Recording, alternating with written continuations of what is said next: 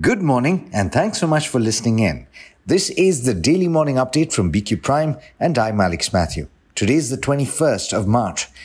In the top news, President Vladimir Putin has said Russia is ready to discuss China's initiative for ending the conflict in Ukraine, welcoming President Xi Jinping for a three day visit that underlines Beijing's support for Moscow.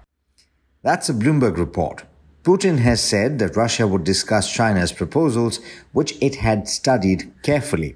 These have been described in a ceasefire paper. The trip to Moscow marks Xi's most ambitious attempt yet to play the role of peacemaker as he seeks to broker an end to Russia's costly war in Ukraine.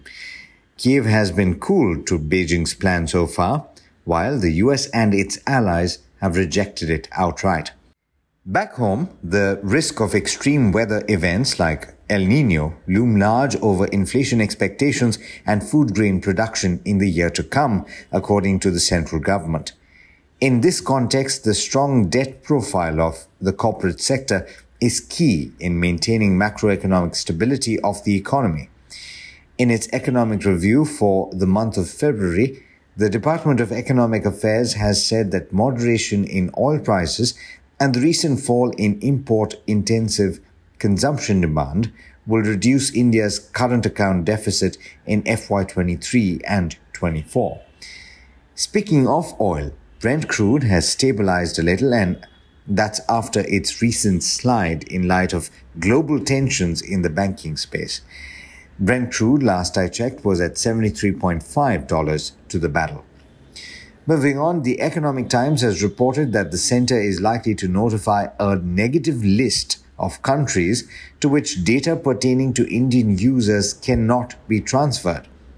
This change is being mooted in the upcoming draft of the Digital Personal Data Protection Bill 2022, and as a result, cross border data flow will be enabled across all countries by default unless a nation is on a negative list.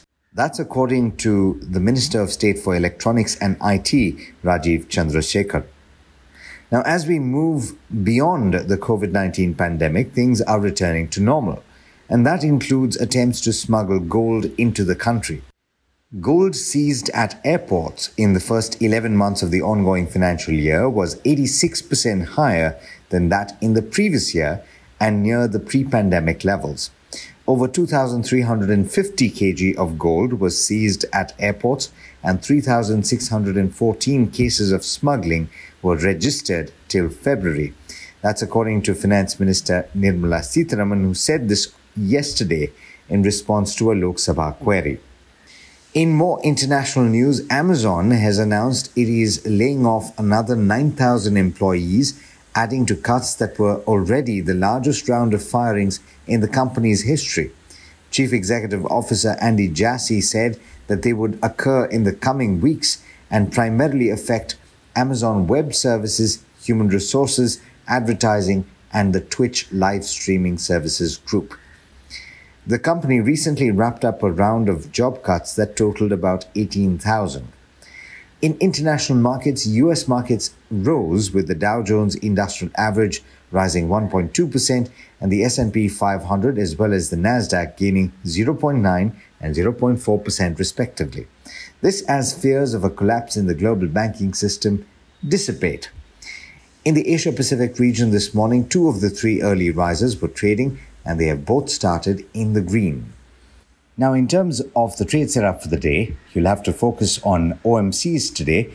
All three OMCs have been trading above their lo- short term and long term moving averages. BPCL, by the way, is up the most. It's up as much as 11.5%. IOC is up as much as 3.5% over the last five days. Lower crude prices, as I've mentioned already, have added to the attractiveness, and brokerages are bullish. In terms of stocks to watch today, Sterling and Wilson Renewable Energy is likely to be in focus. It has emerged as a successful bidder for a package comprising of four blocks of NTPC. The total bid value, including operation and maintenance for three years, will be 2,100 crore rupees.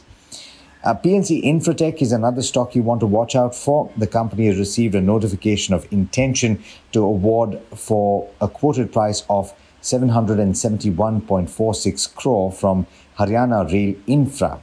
It is declared the lowest bidder for the NHAI project with a cost of 1,260 crore rupees.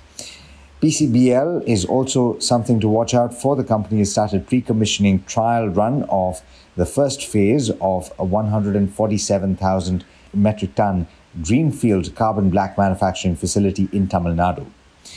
Now, uh, the other stock that I would mark would be HDFC AMC. It turned out yesterday the bulk and block deal data showed that SBI Mutual Fund has bought as much as 47.34 lakh shares of HDFC AMC in a bulk deal that represents about 2.2% stake in the company. That's an interesting deal, and it's not uncommon for an AMC to buy a stake in another mutual fund, but a deal of this size is certainly rare.